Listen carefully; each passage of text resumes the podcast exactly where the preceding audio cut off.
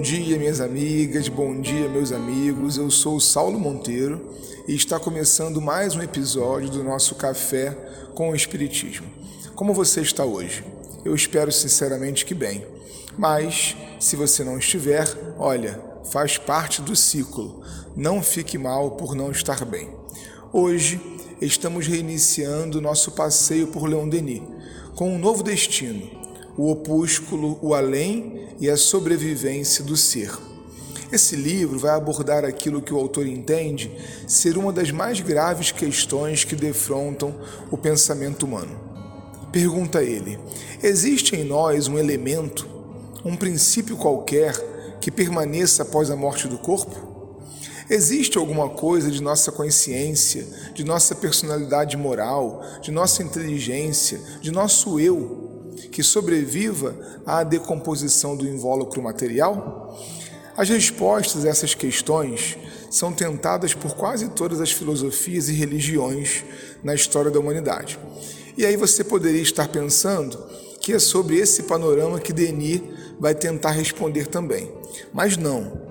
Ele nos diz assim: neste pequeno estudo, deixaremos de lado o domínio das esperanças religiosas por mais respeitáveis que sejam, assim como as teorias filosóficas, para procurar obter exclusivamente as provas experimentais capazes de fixar a nossa opinião. Ou seja, meu amigo e minha irmã, aqui vai uma pitada de ciência espírita.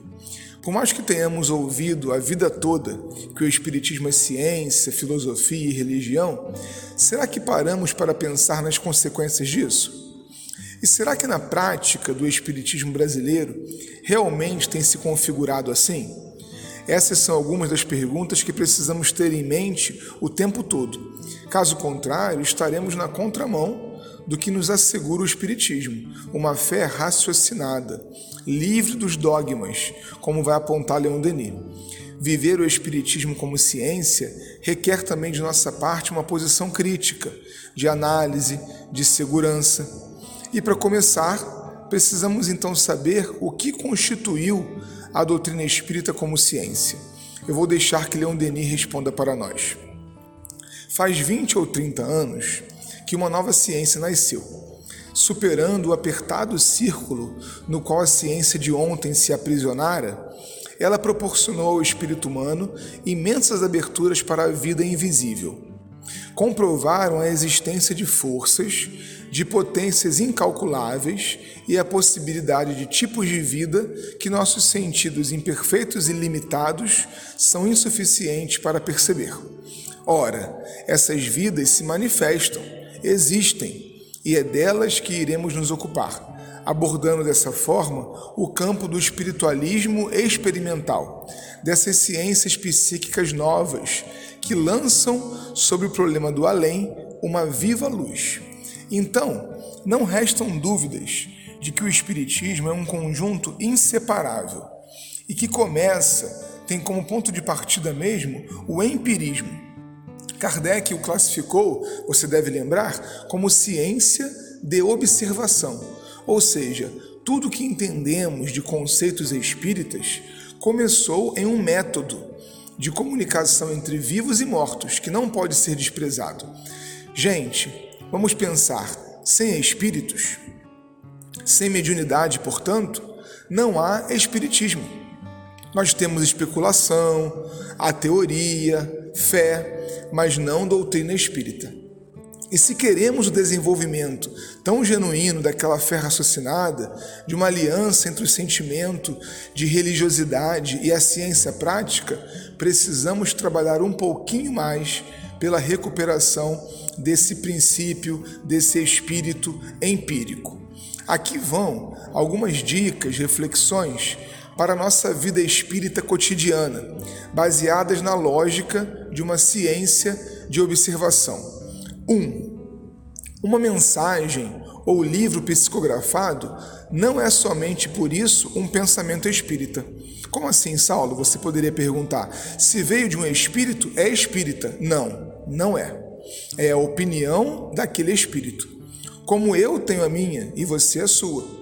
Para ser espírita, um livro, por exemplo, precisa passar por inúmeras confrontações, comparações, revisões, incluindo de outros médiums e espíritos.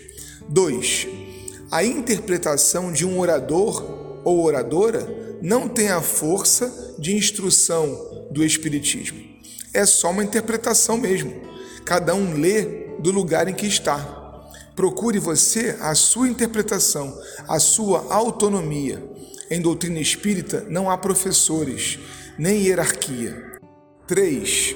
Por falar em hierarquia, não há também culto a personalidades.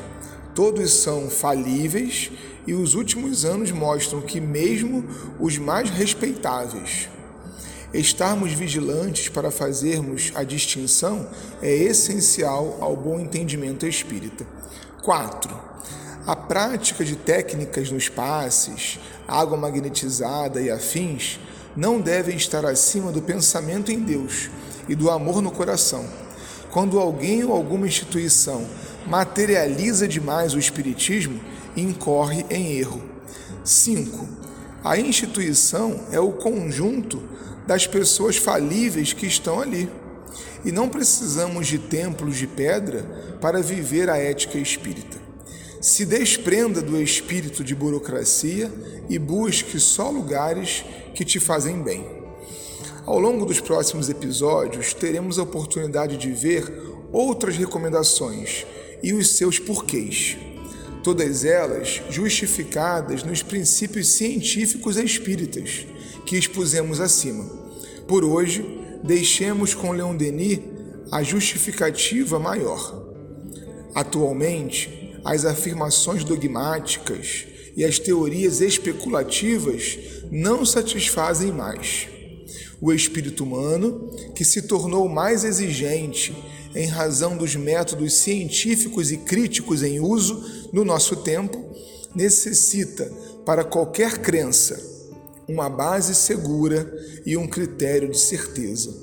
Procure sua base segura, procure seu critério de certeza. Um forte abraço e até o próximo Café com o Espiritismo.